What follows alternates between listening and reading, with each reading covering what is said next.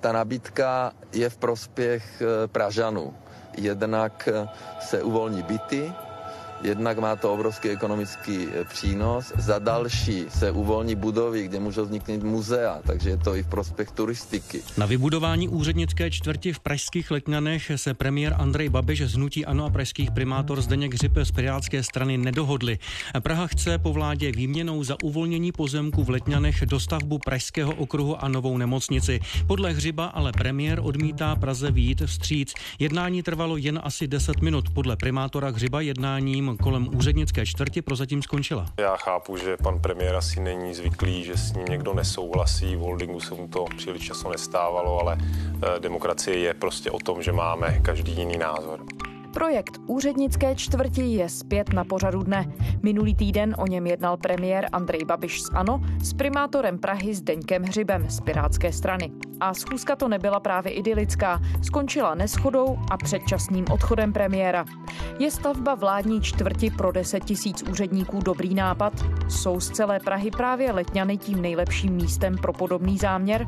A jaké jsou zkušenosti metropolí, které se pro takové řešení rozhodly? Je pondělí 23. září, tady Lenka Kaprhelová a Vinohradská 12, spravodajský podcast Českého rozhlasu. Komplex pro úředníky a ministerstva v pražských letňanek nejspíš nebude. Primátor hlavního města Zdeněk Hřib se nedohodl s premiérem Andrejem Babišem. My samozřejmě v tom projektě budeme pokračovat a Um, uvidíme, jestli to stávající vedení magistrátu bude řešit, nebo, nebo si počkáme na to další, ale uh, pro mě už s panem primátorem uh, smysl jednat nemá, protože s ním se nedá jednat. To je, to člověk potom má z toho velké psychické trauma z takého jednání. Tak to je součást té vyjednávací šarády, ostatně stejně jako to vstávání od stolu a například prohlásil na tom jednání, že vlastně Praha nedostane ani korunu a jednání skončilo a následně mě vyzval k odpovědi na jeho předchozí nabídku. Je, pane Hniličko, podle vás výstavba vládní čtvrti v Praze Letňanech dobrý nápad? Potřebuje Praha novou vládní čtvrť? Chci věřit, že ten základ je, je správně, ale nejsem si vůbec jistý tím umístěním. Dokonce si myslím, že to umístění je špatně. Architekt a urbanista Pavel Hnilička. A myslím si, že taky tomu velmi neprospělo způsob prezentace té čtvrti, protože ten obrázek, který se ukazoval v médiích, je velice chabý a vůbec to není jako nějaký kvalitní urbanistický urbanistický návrh, to je takové schémátko a upřímně, když bych si představil, že by to takhle skutečně vzniklo, tak si myslím, že to je jako velký průšvih. Můžeme se podívat třeba do Berlína, kde vznikla řada ministerstev vedle sebe, ale ve srovnání s Berlínem je tato poloha v Letňanech velmi na okraji města, protože v Berlíně jsou ty ministerstva poměrně v centru než to ty Letňany je, je okraj města, který je v současné době takový poměrně nevábný. Je samozřejmě taky otázka, když se dají ministerstva všechna k sobě, jestli je to dobré z hlediska bezpečnosti, protože v případě nějakého útoku ať už letadlem či jinou zbraní v podstatě lze relativně snadno vyřadit chod státu jedním úderem. Na druhou stranu, když se na to podíváte okem architekta, v Praze desítky let nevznikla žádná nová reprezentativní stavba, když nepočítáme kancelářské komplexy na okraji města. Nebyla by tohle dobrá příležitost?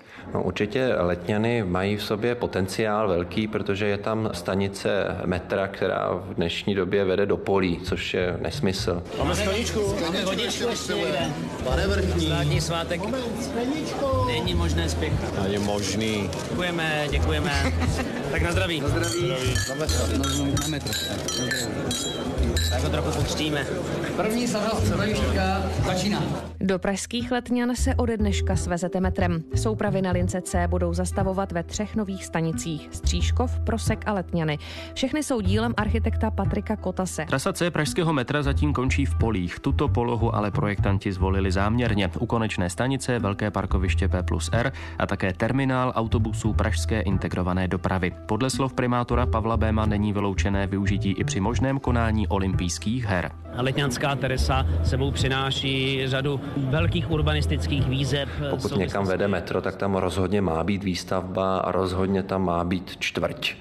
Jestli to má být čtvrť vládní, tím si nejsem úplně jistý. Myslím si, že by pro ministerstva by se našly lepší pozemky v Praze než na tomto místě, ale určitě si Letňany zaslouží solidní městskou čtvrť protože tam je stanice metra, to určitě ano. Když mluvíme tedy o tom projektu té vládní čtvrti z urbanisticko-architektonického hlediska tedy, v čem můžou spočívat výhody monočtvrti, kde by se koncentrovala exekutivní moc? Jestli nějaké výhody jsou. Upřímně, pokud se nějakým způsobem vytváří monočtvrti nebo respektive dojde k tomu, že se soustředí určité funkce v území ve větším měřítku, tak to má vždycky nevýhody. Vždycky to má nevýhody, ať už se jedná o čisté bydlení či čistou produkci, tak to má velké nevýhody.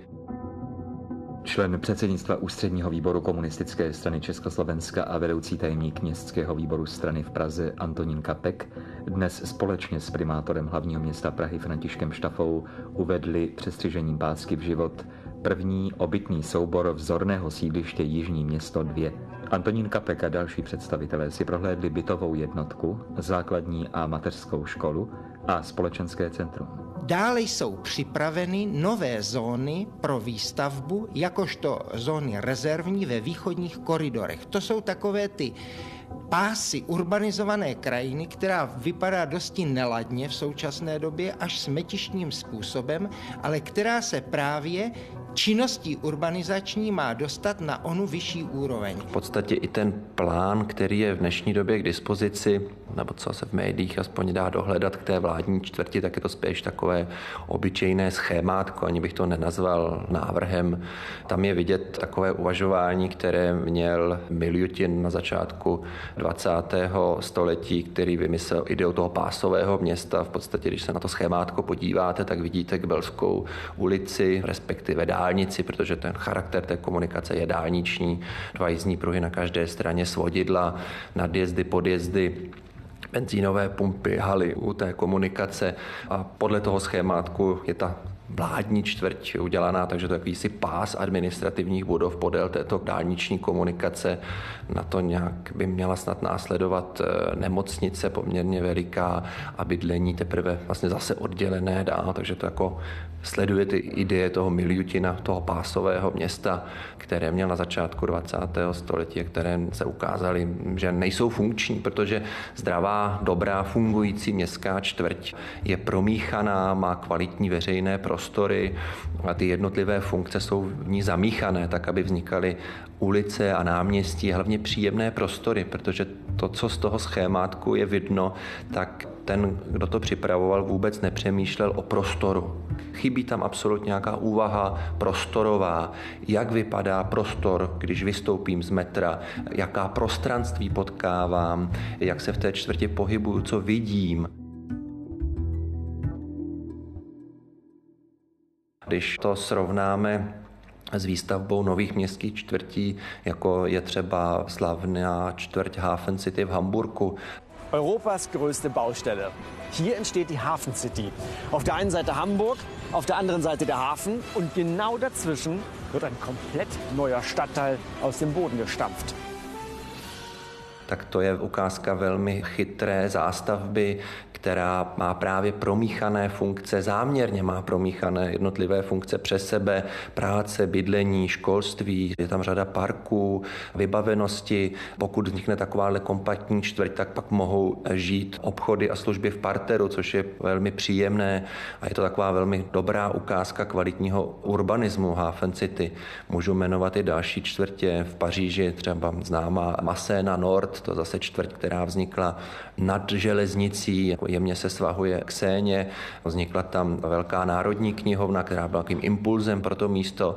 Můžu jmenovat novou čtvrť Eiburg v Amsterdamu nebo Spornburg. Ta čtvrť Eiburg vznikla vlastně jako na novém ostrově, jako nová čtvrť, ale zase je to ukázka kvalitního, dobrého urbanismu, kde ten, kdo to chystal, tak připravil to území tak, že vznikne jako kvalitní městská čtvrť. Ten plánek nebo to schémátko, co je v médiích dostupné, vůbec neodkazuje na nějaký kvalitní a dobrý, dobrý urbanismus. Vůbec ne. A když premiér Babiš označuje jako důvod výstavby to, že jednotlivá ministerstva jsou rozptýlená, že to úředníci mají daleko, že na jednom místě by se úředníkům pracovalo lépe, je to dostatečný argument pro zahájení podobně masivního projektu a šlo by to vůbec napasovat jako na nějakou moderní představu urbanistiky, anebo naopak jsme zase zpátky u nějakého starého pojetí, o kterém už dnes víme, že se přežilo. A když budete stavět administrativní, obrovskou administrativní čtvrť, která je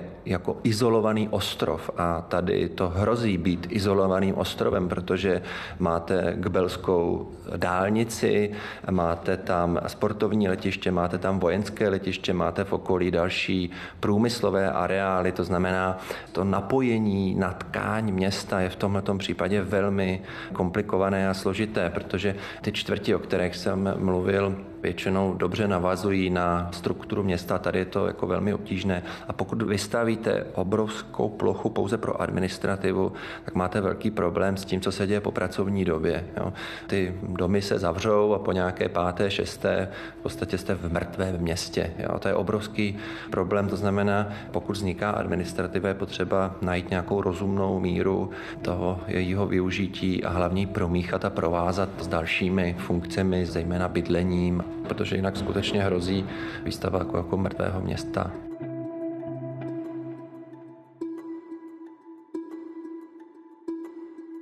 Je samozřejmě taky otázka, jakým způsobem ta ministerstva staví, když se podíváme na tu prvorepublikovou představu o ministerstvech, které byly vlastně stavěny podle řeky Vltavy jako takové významné městské instituce, na kterou by apropo by ideálně mohla třeba navázat budoucí filharmonie na Vltavské, která tam má perfektní polohu, tak je z toho vidět určitá taková vize, která dává jako větší smysl Zcela jistě v Praze je řada volných míst, jako když zůstaneme tady u Vltavy, tak třeba v Bubnech je spousta místa, kde by, pokud je potřeba, se ty prostory určitě dali velmi dobře využít. A jejich výhoda by byla, že, že by byly ve městě, že by prostě ta případná vládní čtvrť nevznikala za městem, ale ve městě. No ono, když se podíváte na ty budovy, ve kterých jsou ministerstva v tuto chvíli, mnohé ty budovy se stavily za první republiky, jiné jsou třeba staré paláce. Do jaké míry jsou funkční i dnes? Není na druhou stranu oprávněný argument, že je složitá údržba, nákladná rekonstrukce? Já ty detaily těch budov úplně neznám. Samozřejmě jako návštěvník jsem docházel na ministerstvo průmyslu obchodu, na ministerstvo zemědělství, já jsem mnohokrát na ministerstvu pro místní rozvoj a třeba ty první dvě ministerstva mají krásné budovy podél Vltavy. Ministerstvo pro místní rozvoj má na staroměstském náměstí palác, ten je prýma, ale třeba ta budova v Letenské ulici je sice jako krásná, ale to vnitřní vybavení a vůbec ta úroveň toho vnitřního uspořádání nábytku je velmi žalostná. Tam té Letenské ulici, když jdu, tak tam na mě vždycky dýchne socialismus, protože tam skutečně se to zakonzervovalo v neuvěřitelně žalostném stavu, takže je zcela na místě pro zprávu státu hledat vhodné prostory, tak aby to dobře fungovalo, aby se tam lidé cítili dobře, takže to je dobře, pokud to se přemýšlí a hledají se lepší prostory, aby zpráva státu mohla dobře fungovat.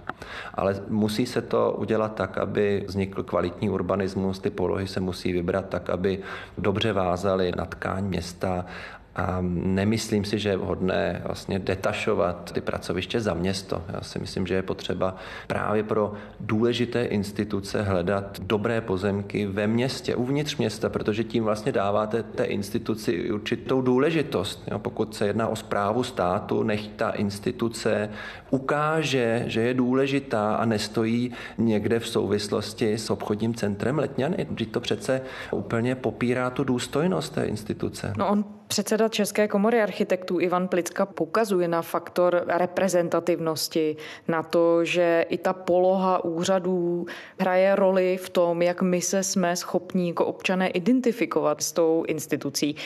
Jsme dnes jako společnost vůbec schopni uvažovat v těchto rozměrech symbolů a metafor, když tak posloucháte tu debatu, která se rozpředla okolo tohoto vládního projektu? No, pokud srovnáme chování našich předků, tak ten současný stav je víceméně velmi žalostný. Představte si, kdyby Národní divadlo stálo někde uprostřed města ve struktuře, tak nikdy nebude mít takovou sílu a takový význam jako tím svým posazením na nábřeží, odkud je všude vidět. Naši předci, kteří stavěli budovu Národního divadla, tak vlastně do ní promítali určitou hrdost a Upřímně si myslím, že instituce vládní by tu hrdost také měla ukázat a pokud bychom se k vládním budovám chovali jako k obchodním centrum a těm skladům, které tady na těch periferiích rostou, tak nemyslím si, že to je správná cesta. No, třeba jeden ze zastánců projektu Petr Stuchlík z Hnutí Ano loni poukazoval na to, že třeba i soukromý sektor, jako jsou bankovní domy, přenáší své budovy na okraj města. Když se podíváte na vývoj českého bankovního sektoru, a myslím si, že málo kdo může banky obvinovat z toho, že by se chovaly iracionálně, tak všechny banky z těch svých velkých honosných sídel v centru Prahy se postupně přesunuli na periferie, případně na vzdálenější části centra, kde postavili i velmi drahá sídla. Je tohle podle vás validní argument? Česká spořitelna si chystá svoje sídlo na Smíchově, na místě nádraží, kde je stanice metra, kde jsou tramvaje, kde jsou autobusy a půjde z Budějovické na Smíchov a jeden z těch hlavních motivů je právě ta dobrá dostupnost veřejnou dopravou. Takže představit si, že třeba Černínský palác se přenese do pole v Letňanech, je prostě nesmysl. Já si myslím, že v Praze je spousta volného místa. Praha skutečně má obrovský potenciál uvnitř je tady spousta volných, nezastavěných ploch, kde může vzniknout nová výstavba a stejně tak můžou vzniknout krásné parky. Podíváme se na Rohanský ostrov, na Palmovku, do Vršovic nebo ten Smíchov. Tam je spousta místa, kde mohou vzniknout kvalitní a dobré domy v dobré poloze a tam je potřeba o tom přemýšlet. Já jsem velmi rád, že Praha se konečně trochu rozhoupala a vzniká územní studie na Bubny, kde je taková jako jasná ukázka volné struktury mezi Letnou a Holešovicemi, kde jsou dvě stanice metra, jezdí tam tramvaje a v podstatě od revoluce se nám nepodařilo najít nějakou rozumnou strukturu a tu čtvrť navrhnout, takže se to konečně děje. Takže pokud by vláda chtěla, s městem by si mohla dohodnout množství různých zajímavých pozemků, které jsou uvnitř města. Já jsem přesvědčen o tom, že Praha nabízí lepší pozice, než jsou letňany. Jsem o tom přesvědčen. Pokud by se nějaká podobná čtvrť měla uskutečnit. Jsem přesvědčen, že Praha má možnosti pozemkové, nebo existují pozemky v Praze, kde by ta realizace mohla být uskutečněna v daleko lepší podobě. Starosta Hřib z Pirátské strany podmínil tu debatu tím, že by stát musel zafinancovat 60 miliard na to, aby jsme mohli paralelně stavět městský okruh a metro D. Dále požadujeme, aby tedy stát v lokalitě Letňan zajistil výstavbu a vybavení nové nemocnice. To je investice v hodnotě 8,5 miliardy. A potom samozřejmě jsou tam ještě další požadavky. Které... Zdeněk Hřib říká, že Praha má spoustu jiných problémů. Které podle vás jsou nejpalčivější? No, určitě je to bydlení, obecně plánování a příprava města. Pokud dnes chcete realizovat v Praze stavbu, získat povolení, vám trvá pět až deset let, což je neúnosné.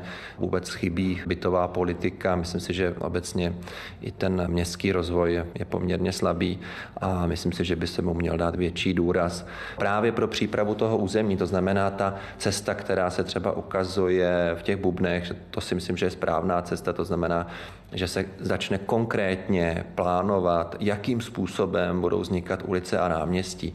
Když se podíváme například do Českých Budějovic na krásné náměstí, tak to mělo svého lokátora. Stejně tak, když se zakládala většina vesnic v naší zemi za Přemysla Otakara II., tak taky tou dobou existovali lokátoři, kteří vymezili ty jednotlivé návsy a ty jednotlivé parcely. Stejně tak se zakládaly nová města. Když se podíváme na nové město Pražské, které bylo založeno za doby Karla IV tak to taky mělo svého lokátora a ten tehdejší lokátor připravil to území tak, že 600 let dobře funguje, řada těch domů se mění, proměňuje, ty jednotlivé uliční profily se mění, jednou v nich jede tramvaj, pak zase nejede, jednou má dva pruhy, pak tři pruhy, pak jsou tam stromy, nejsou stromy, chodníky se rozšiřují, mění. V podstatě si to žije svým životem, ale ta struktura jako taková, která byla za Karla IV. založena, funguje dodnes.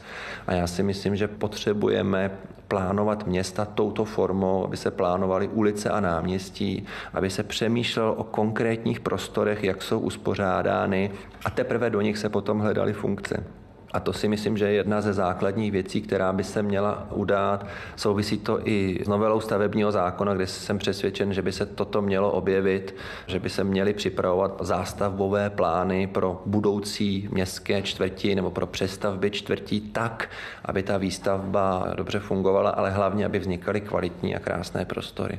To si myslím, že je základ. Není tedy tak trochu problém v tom, že nám vznikla stanice uprostřed pole, stanice metra v Letňanech, o které nikdo moc nepřemýšlel a teď se to naopak snaží někdo vyplnit něčím, co by tam mohlo stát? No určitě to je obrovský problém, protože takhle se to nedělá, to je špatně, takhle to je velmi špatný přístup že máme tady metro, které končí v poli. Jako. Takže vidíte, to je ještě další synergie, že to metro bude mít si nějaký smysl. Nevím, kdo ho tady postavil a proč, ale e, i to je rozhodující, že to metro tady je a, a samozřejmě někdo postavil metro, takže my chceme ten zbytek postavit, aby, aby bylo k něčemu to metro. No, jako postavit napřed metro a pak koukat, co tam budu stavět okolo, je omyl. Když to srovnáme třeba s novou městskou čtvrtí pro 20 tisíc obyvatel ze štat Aspern, která vzniká na okraji Vídně, na místě bývalého letiště, tak tam napřed připravili urbanistický plán, pak postavili metro, ale už věděli, přesně, kde budou ulice, kde budou náměstí, kde budou parky a postupně tu čtvrtě pro těch 20 tisíc obyvatel postupně ji realizují. Jo. Já neříkám, že se to nedá v těch letňanech zachránit, určitě to nějakým způsobem nakonec půjde, ale je potřeba přemýšlet o prostoru, zejména o prostoru, kde je ulice, kde je náměstí, jak se ten prostor utváří. A funkce jako taková je něco, co je až potom. Protože když to srovnáme s tou čtvrtí nového města Pražského, kterou založil Karel IV. před těmi šestisty lety, tak si vemte, kolikrát se ty domy už vyměnily, kolikrát se přestavěly, ale ta čtvrť jako taková zůstává pořád stejná. To znamená, je tady něco nadřazeného nad tou konkrétní funkcí, co se musí udělat napřed a teprve potom tu strukturu města vyplňovat. A jestli se to vyplní ministerstvy, nebo se to vyplní bydlením, nebo nějakou jinou funkcí, si myslím, že je až druhořadá otázka. Architekta urbanista Pavel Hnilička, děkujeme. Děkuji, naschledanou. Z podílní Vinohradské je to vše. Díky, že nás posloucháte. Kdykoliv se k nám můžete vrátit na adrese iRozhlas.cz anebo v podcastových aplikacích, kde na nás také můžete nechat recenzi. Pomůžete nám tím. A pokud nás rádi posloucháte, šiřte slovo dál, řekněte o nás svým přátelům. Těším se zítra.